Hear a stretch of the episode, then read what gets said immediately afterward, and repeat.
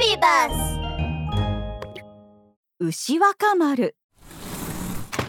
昔々お侍たちは兵士と源氏の2つに分かれて争っていました。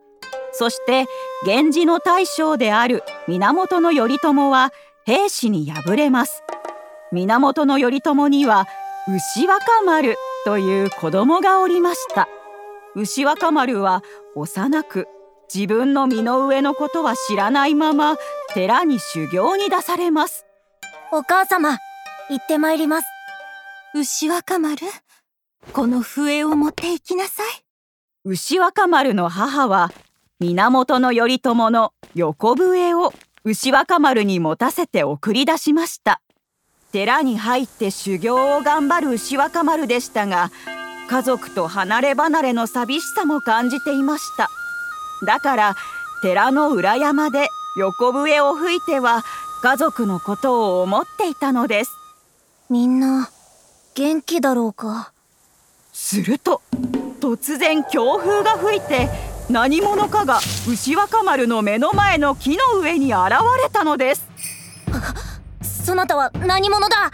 わしはこの鞍馬山に住む天狗だ牛若丸がそのものをよく見ると真っ赤な顔に長い鼻立派な羽をつけておりました。その姿は確かに天狗でした。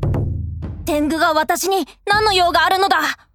牛若丸わしはお前に大事な用があって現れたのだ。お前は源氏の大将源義朝の子供だ。なんだって？私の父様が。嘘だろ？本当だ。お前にはやることがある。おごる平家を倒して源氏一門を立て直すんだ。そのためにもっと強くなれ。え？そんな大変なこと？でも。男の子が泣くんではない。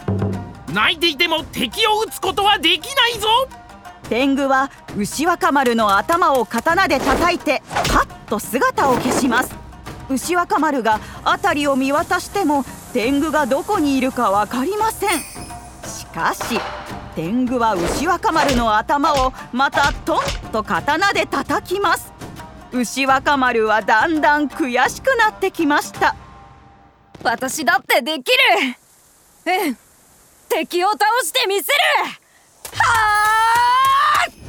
刀が目の前に落ちていることに気がつくと牛若丸は拾います。そして手当たり次第に牛若丸は刀を振り回します。しかし天狗に当てることはできません。牛若丸むやみやたらと力で倒そうとしても当たらないぞ。相手の動きをしっかり感じ取るんだ。それから牛若丸と天狗は刀の稽古を毎日のように続けました。厳しい修行を投げ出すこともなく牛若丸はどんどん成長していきます。そして牛若丸も15歳になりました。そこだろえいや当たった！ついに天狗を倒したぞ！若様参りました私がお教えできることはもうありません。立派なお侍になられますように祈っておりますぞ。長年の修行の成果で天狗もかなわないと思うほど牛若丸は強くなりました。そして牛若丸は寺を離れて京都に向かいます。あと一本で念願の千本目の刀だ。立派な刀が欲しい。次の相手は誰だ？その頃京都では弁慶という大男が夜遅くに五条大橋に現れて刀を千本集めるために通行人を襲っていました。その弁慶の前に笛を吹いて牛若丸が通りかかったのです。なんだ子供か。しかし見事な刀を持っているな。よし千本目の相手はこいつに決めたぞ。そう言うと弁慶は牛若丸の目の前に立ちはだかりました。おいその刀を置いていけ。置いていったら見逃してやる。お前が噂の乱暴者の弁慶か。お前には私の刀は使いこなせないぞ。牛若丸は弁慶を簡単に避けて通っていきました。牛若丸の言葉に弁慶は怒ります。それではこのなぎなたを受けてみろ。後悔しても遅いぞ。そう言うと弁慶は大きななぎなたをぐるぐると振り回しました。すると牛若丸は華麗に宙返りをしてなぎなたをかわしたのです。私を力任せで倒そうとしても無駄です。ほら隙ありへえ牛若丸がひょいっと投げた扇が弁慶の額に当たり。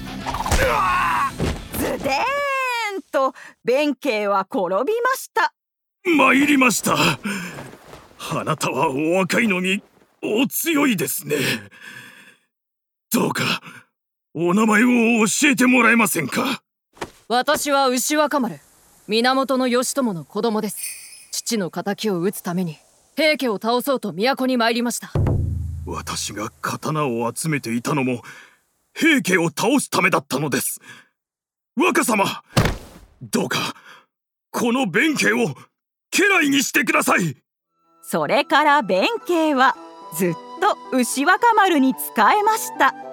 そして後に牛若丸は源義経となり壇の浦の戦いで兵士を倒したのです。おしまい。